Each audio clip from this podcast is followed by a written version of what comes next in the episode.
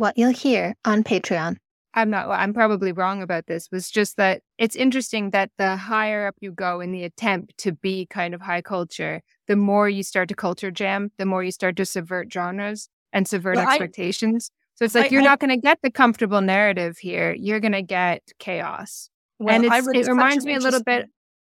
It reminds me a little bit of culture jamming, where it's like, you know, I was talking to somebody recently and I was like, why do they demand like some of these crazy things that are happening in the culture wars? Like, why do people consciously demand things that are so weird and couldn't possibly work? And my friend said, it's culture jamming. That's what they're doing.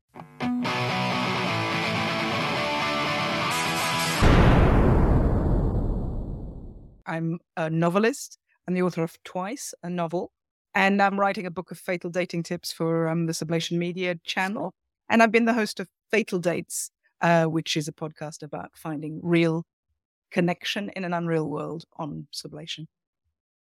And I'm Douglas Lain, and I usually introduce myself by telling people that I'm the publisher of Susanna Kleeman. That usually goes over really big with people. And they say, you mean the novel Twice? And I say, yes, exactly. I published the novel Twice. And then I might also mention that I'm also a novelist, and I'm now the head of Sublation Media. I run a YouTube channel for Sublation Media, which this is going to be on, at least part of it. And let's see what else. I'm a contrarian. I am a Twitter warrior. I am a casualty of Elon Musk. These are the things that I tell people.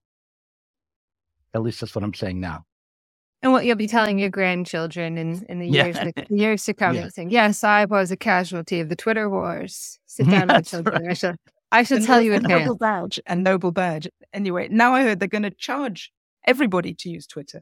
So that's the end. Not me, because I'm kicked off. They can't even take my money. Can you try to break this glass, please?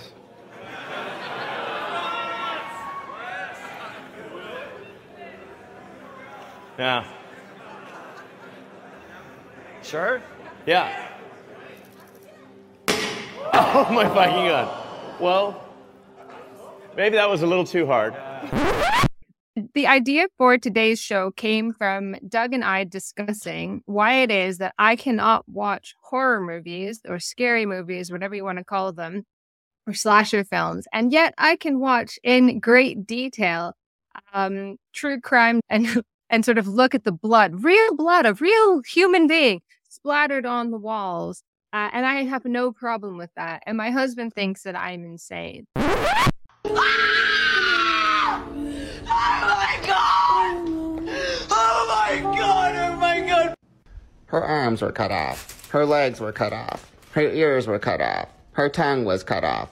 Her nose was cut off. Her eyeballs were plucked out. And I wondered, am I diagnosable? What do you think? Well, I'm just writing some notes here to tell myself that's so interesting what you just said. Sorry, I'm just leaping in here.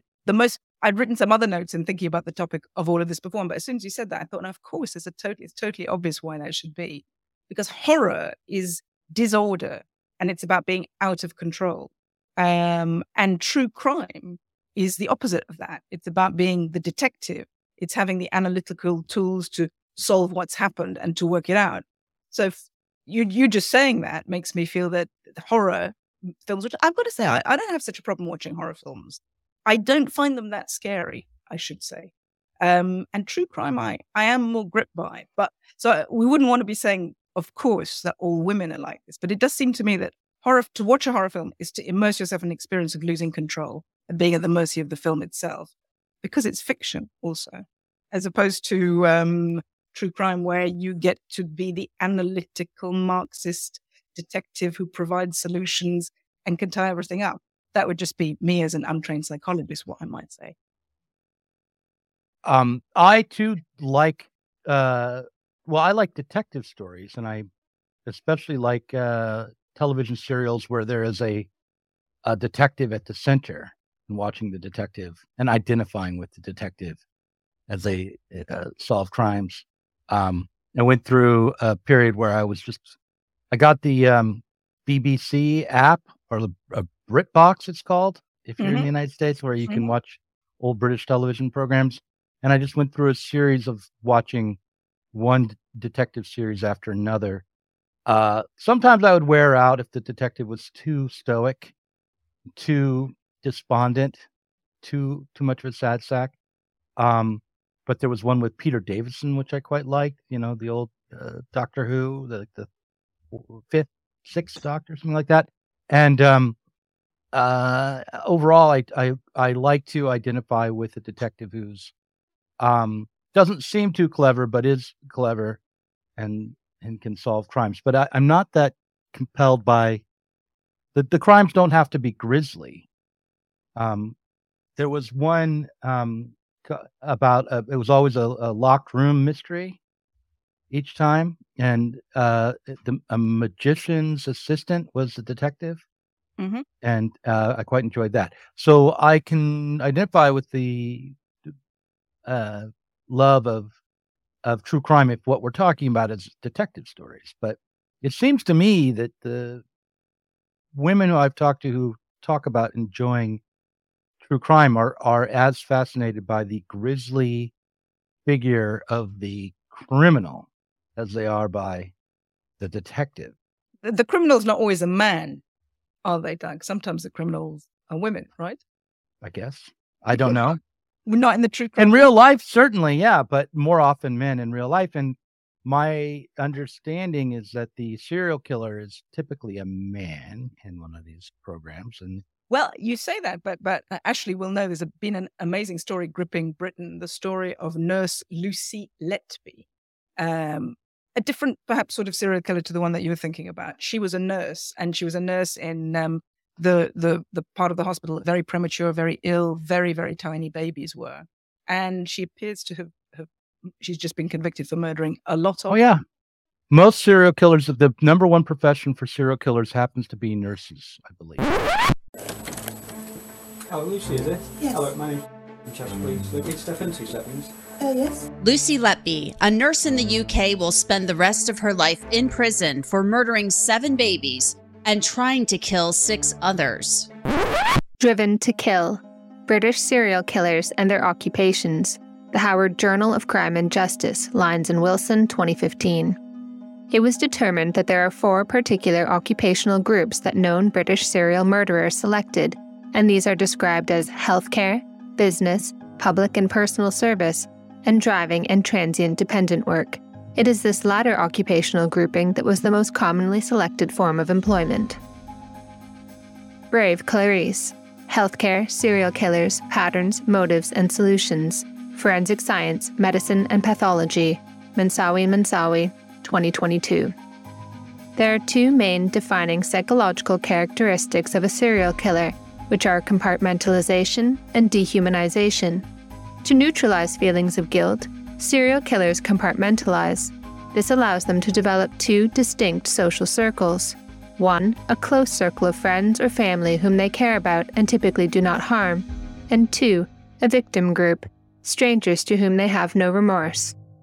A modern example includes Nazi doctors who used doubling to create 2 distinct selves, one that engaged in experimentation and extermination of inmates, and another that maintained their life outside of concentration camps. Physicians are suggested to be more susceptible to doubling than any other profession.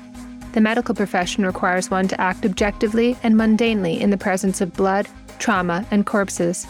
This allows for desensitization to death and an ability to maintain highly skillful cognitive function under circumstances that may otherwise be deemed abhorrent or reprehensible in the eyes of lay people. The physician, therefore, develops a medical self.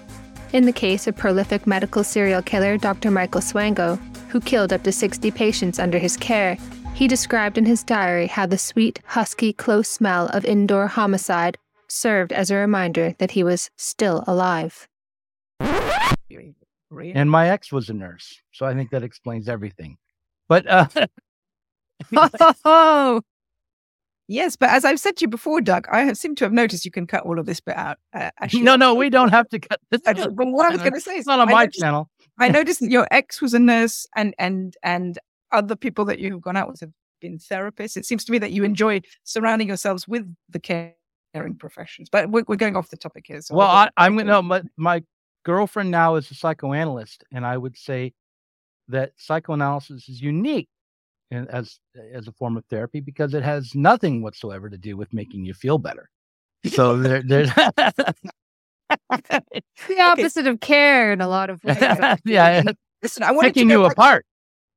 You know, to talk about the difference between horror films and true crime. It does, you know, I've been allowed to appear on the Sublation channel. I have been so impressed with both of you. Very analytical thinkers, very clear thinkers, people who are very idealistic also and know that there are solutions to things. Therefore, you know, the joy is to be in something where there is a solution, it would seem to me, perhaps I'm being rude, for people of a very dialectical material, Marxist-trained mindset. There's a solution. You've just got to work hard enough to get to it, as opposed to the realms of Korean horror films where all sorts of evil sprites might come in and do all sorts of terrible things, and it might all end up badly in the end. Yeah, if there's no resolution, I'm not watching. Like, because I know that there's no solution at the end, I don't watch. Well, I need it all tied up in a neat little bow. Yeah. No, and I know from going on our fatal date, Ashley, I know that the drive is to resolve things, not just for yourself, for other people. There's a tremendous that it seems to me is a lot about what drives you. So the idea of absolute chaos, destruction, horror, everybody dead in the log cabin at the end, that doesn't seem a very on-brand Ashley Frawley's kind of story. I can see that. No. I suppose the line between chaos and everything being controlled for me is the most terrifying thing, you know, that I feel like for my husband can watch these sorts of things, horror movies and so on, because for him, there's no ironically, so there's no reality to it, right? But for me, that seems real. Like it's going to really, really happen. Like I could fall into this chaos and I feel this terror falling into this chaos. So I don't like to watch. Haven't you already fallen into chaos? Isn't that what life is? I mean, as somebody who trained in very empirical and very impressive background, as the pair of you have wrangled your minds through, I think chaos is less frightening to me. I'm very aware that all I am is in chaos all the time, and that's okay. Is that not what your experience of life is? No, I mean, like my young experience of life is very chaotic. And so I am always living in, it was actually quite nice. My early childhood was really, really nice. And then it fell into chaos. And I always fear that it will fall into chaos again. So this idea of like an uncontrolled world where just anything can happen is so terrifying to me. It's so real to me. It's such a real terror. I cannot just let go. Whereas I can watch the aftermath of that when all the horror is gone. And then we have the controlled analysis that comes afterward, where we see, okay, it's all over now. We can piece it together. We're going to resolve the situation. But everything is clean. But that's just an illusion, isn't it? That's the illusion, the joy of data, that there is a finite amount of information. We will get there. Whereas, in fact, there's an infinite amount of information and control by data, and perhaps even control by analyzing the situation is just never actually going to resolve anything, even though we like to. No. You enough information and enough heads together, we will eventually find solutions. I love that. It's so wonderful. I don't remember who said this. Maybe it was Christopher Lash, but I may be misattributing it. But there was a social critic who noticed that before the middle to the late 20th century, the aim of the left maybe and of society overall was to create systems of protection and control and to make order in the world. But after World War II and beyond, during the period of the consumer society and the administrated state, there was a turn away, especially amongst the middle classes and the upper middle classes, from order and systemization, and a longing after chaos, because it was the one thing they didn't have, because they lived in such an administrated, controlled world. So I think that it might speak to your level of feeling restricted went to the degree to which you long for the chaos of horror or some cathartic break into I don't long for the chaos of horror. You know, I feel I am living in chaos. I feel I've only ever lived in chaos. And that's not because I've had, you know, touch wood, I've been lucky. I've not had particularly chaotic, but, you know, it seems to me that life is uncontrollable, and anything can happen at any moment, and it is unreasonable, and there's a certain amount that logic is not going to, logic is just a solace. It's a nice solace and it's a good one. Anyway, that's what I tend to think that when you long at, when you say something like, well, everything is chaos, you know, make that your substance in your life, like that the truth is chaos. That's because, you know, the truth is the level below appearance. And when you're saying the truth is chaos, it's probably because you have a very ordered life. And so the real truth underneath it all, the is this chaos, which you can long for, that's more authentic. And then, whereas if you're living in true chaos and you're actually experiencing it, then you might fantasize, oh, underneath it all, there's an order. God has a plan for me. Everything's okay. Yes, this is it. I long for order. I don't get it. I want to do the same thing every day. I want to do the same thing every day. I know that that's the way to live, and I also want to get up really early while doing it. I know that all that's the way. Yeah. So I long for that, and I can see this in the way that I understand reality. That underneath this, all of this apparent chaos, there is an order and a structure that I can understand, and if I can understand it, I can control it. Mm. It's an illusion, and that's Marxism, right? That if we cannot, this is why I love Marx, right? He says that if we can understand it, you know, we can make history in the full light of reason. We can, by understanding the world, that's the only way forward, is to understand and therefore control. And this will free us from the chaos of production, the current sort of chaos of what's the word? Anarchy of production, right? There is a way. Let us not retreat into Marxism so early in the conversation. I'm taking over like all this patriarchal energy. But you're the guy. Hybristophilia. I want to talk about hybristophilia. It's a paraphilia involving sexual interest and the attraction to those who commit crimes. Joining us now to explain relationships like this, psychologist Dr. David Holmes. Very good morning to you. Good morning to you. Why would a woman on the outside want to have a relationship with a man like this? There's something called hybristophilia. It's a paraphilia. Right, this is already confusing. It's not really a disorder, it's more of a condition. It's a kind of thing where, in evolutionary terms, females are often, not always, but often, attracted to fairly brutal, caveman-like characters. Well, you know about that. You know, it's it just is a trait. It's okay. It's sorry. Because it was adaptive. It's one thing to be attracted to a man who is strong and will defend you, but this is a man who is, you know, has a history of violence. Yes, but it is the same kind of identity. Charles Manson was 80 years old, in prison on death row. Got love letters from 26-year-old Afton Elaine Burton, and then they married. She came to him, and they married in prison. A lovely picture of him here with his bride, with the little swastika on his forehead. And so I wonder, am I completely off base in saying that one of the reasons why the serial killer true crime genre is appealing to women is because of hybristophilia? Rampant hybristophilia in the female population.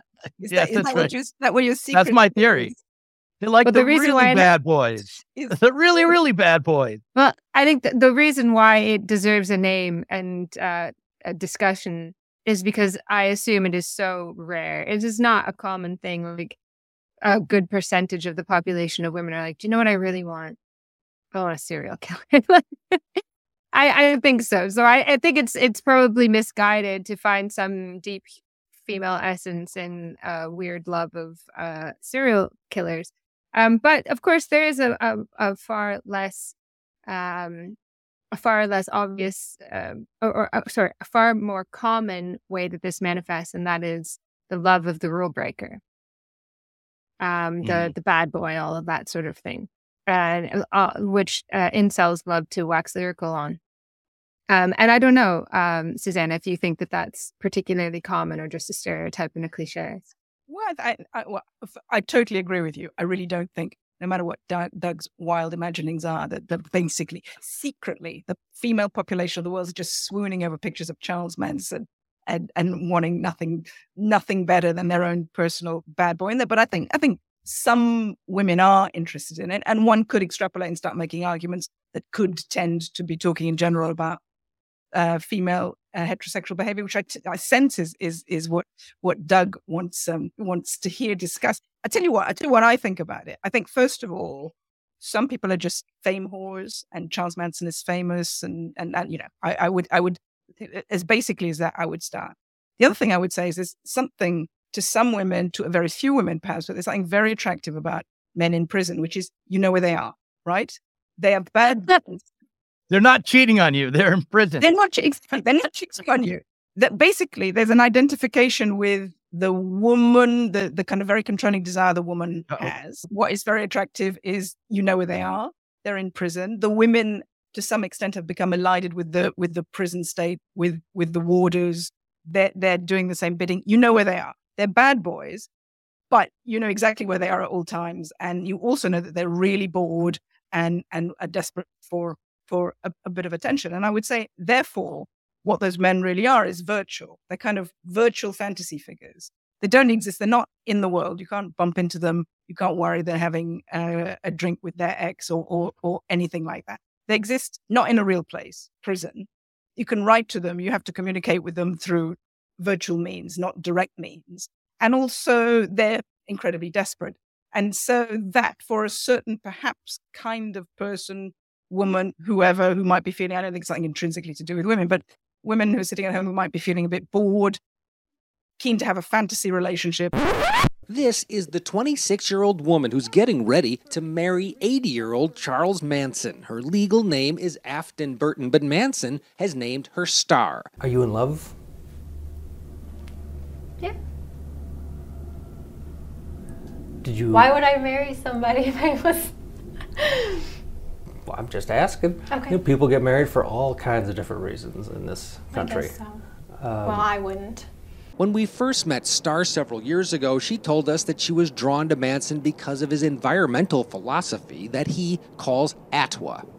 ATWA stands for air, trees, water, and animals. Did you know that 900 redwood trees get cut down every day? 900 redwood trees at 1,000 years apiece. That's 900,000 years of sunlight you're taking off this planet.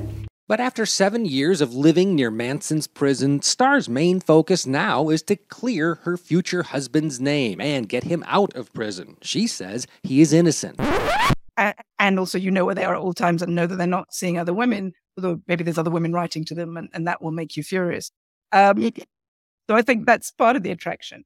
And then I think, and here we're constrained to the unacceptable territories, I think that there is also something potentially attractive about violent male criminals, which is, okay, this is really unacceptable. There's a lot of men who are kind of a bit bored and bored of women. They can satisfy themselves with porn, whatever. You can have women. You don't need women. You can have a machine to do it as well as a woman.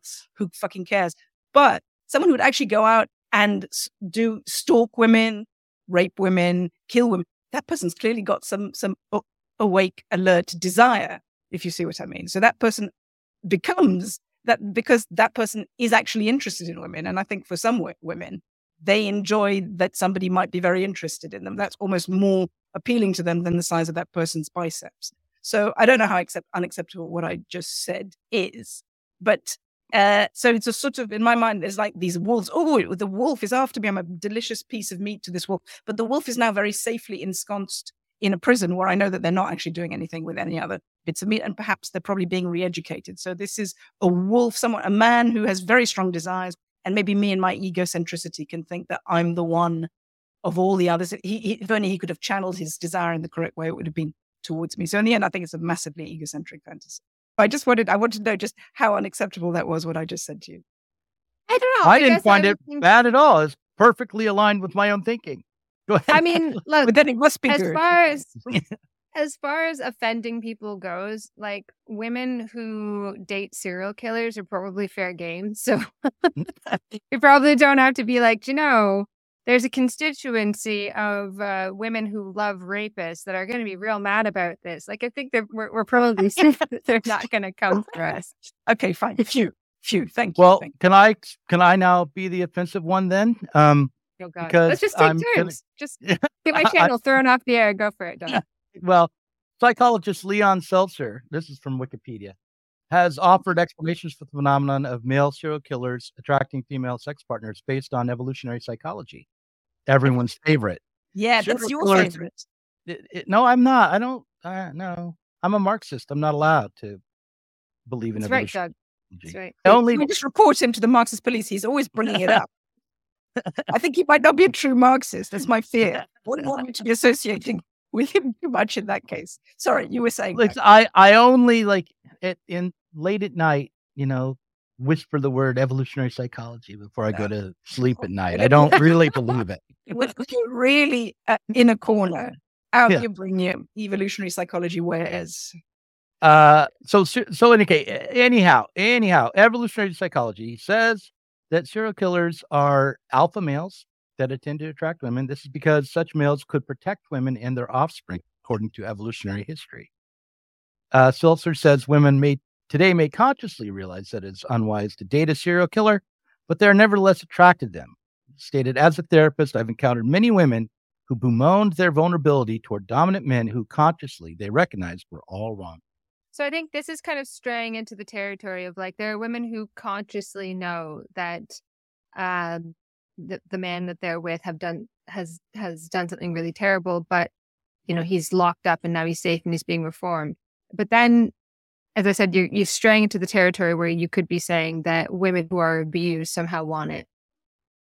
And is that not what this person is essentially saying? Well, I think that the woman who married Charles Manson probably was either like brain damaged or she kind of knew that he was not a safe bet. He's 80 though. He's 80 and in prison. Yeah. He's a pretty safe bet now. Yeah, you know, okay. He's like a kind of Hugh Hefner when he was 80. You know, he's just a thing. And perhaps, you know, some of this is just about, oh, yeah, I hear that some women like serial killers. Okay, maybe I'm one of those women who like serial killers. It's just a story that, again, gets regurgitated and becomes almost, therefore, permitted because of it. But I really think that Charles Manson at 80. Breaking news, Charles Manson, the infamous cult leader who led a string of murders in the 1960s, is dead. ABC's Lindsay Davis is here with the latest details. Good morning, Lindsay. Good morning to you, Robin. He was sentenced to death 46 years ago. But just months after that sentence, California's Supreme Court declared the death penalty unconstitutional, prolonging the life of one of the most reviled men in American pop culture. And overnight, at 83 years old, Charles Manson died of natural causes. Okay, let me take another stab at answering that question, and let me take another stab. I say when I'm talking about serial killers, at loose behind the scenes Sublation Media. Who could it have been, Ashley? We need a detective. I'm just waiting. I can see the comments underneath. Like, these are people's lives here. People are dying, and you guys are laughing about knives and No, they were talking about. A television program. I was talking about Doug's stab. I'm really sorry. Go ahead, stab away. All right. So, in a different context, when it comes to relationships, like with normal relationships, where neither partner is a criminal, right? But we're all criminals. Say, I'm not a criminal. I have not committed any acts of any illegal acts. I've not broken any laws. I'm not Russell Brand. I'm not a criminal. You've never done any bad thing to anybody. That's not the same thing. I'm a sinner, but I'm not a criminal. There's a distinction. But in the realm of the sinners, okay, rather than the criminals, people who do true acts of violence. But let's say I have a relationship and it ends badly, and I start to say, that my ex, the nurse, was really secretly a serial killer, and she treated me wrong. Mm-hmm. And someone says to me, well, what was it about her that you found so appealing then, if she was so awful? I might reflect on it and go, well, perhaps in some ways the things that might have been red flags were also what compelled me to be with her. Like that, you know, that. But so that's always the way until you do the full inventory of yourself. You know, that is what people's experience in general, just to make massive generalizations of relationships, is the red flag The bad thing is what attracts you, because it is reinforcing something that happened to you, perhaps in your childhood, perhaps earlier. And it becomes almost the fetish object when you see that, because each time what you're hoping to do is to overcome that bad thing, as women writing to Charles Manson in prison are hoping to do. The desire, the kind of, when you enter a relationship and the desire is to reform the person, or this time to get it right, from the get-go, you know that's a sick, bad relationship, don't you think? Right. Well, I mean, we should note that we're breaking now from the evolutionary psychology explanation of things, and we're talking about maybe a little more psychoanalytically, like people are repeating their traumas, they're trying to work through internal difficulties out in the world, they're seeking out the things that meet their expectations based on, childhood or adolescence, or even previous relationships as an adult, because they haven't fully become self-conscious of their own motivations. Now we're moving on to a different kind of explanation. Well, I'm so pleased to be in the company of proper Marxists, noting, analyzing, and doing everything properly, and not just people gliding around from silly topic to silly topic. Yeah. Okay. No, it's not silly topic. I said they're not silly topics. That's not what I said. This is exactly the kind of thing my ex did, and not true at all. I wondered, so I know that we're talking about sort of why women might be attracted to this whole world of darkness and crime and murder and so on, either in a fictional form or in a very real guise, albeit very safe. But I wondered, sort of shifting over to the male point of view, why do so many men not seem to have a problem with the horror genre? So My husband thinks I'm crazy because I can watch true crime and it can be really horrible and real, and I don't have a problem. And I explained it's because it's all very clinical and I can be part of the solution, and it's all very rational and so on. So then I wonder, well, why do you watch this uncontained, horrifying world of great detail? I am scarred internally from listening to Saw being played in the next room. Like 15 years ago or more, I could not watch the movie. I was in the next room and I could hear it. And they watched this for pleasure. I know. And also video games are very violent and horrific also, I find. So, Doug, answer for all men, please. Okay. Well, I'm not a connoisseur of the horror movie, slasher movie, but my kids love them. My oldest son liked to watch them, and they had me sit down and watch Friday the 13th, the first Friday the 13th, with, I believe that's the name. It was Kevin Bacon is in it, and he gets murdered. It was a slasher movie. You knew what was going to happen, because whenever a couple would pair off and go off to fool around, you knew they were both going to get it, right? And what was enjoyable about it was watching the murder, watching the knife go through Kevin Bacon's chest, or watching someone get decapitated. Really? God. Oh. You actually, that was the enjoyable thing to see. Yes, really? And it always got laughed. Okay, I think it's important to, it was relatively realistically done, but what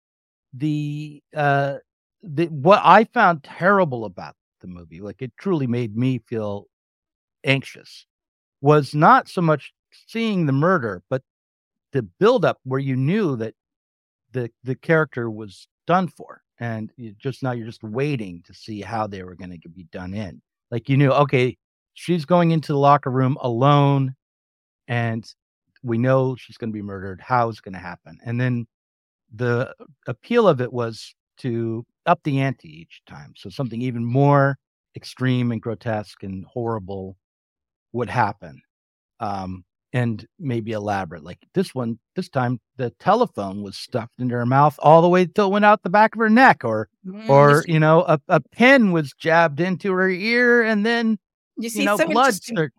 Because I wonder, is any of this a metaphor for sex?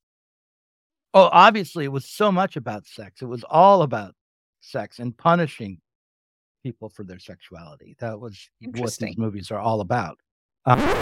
Visit patreon.com/Ashley A. Frawley for part 2.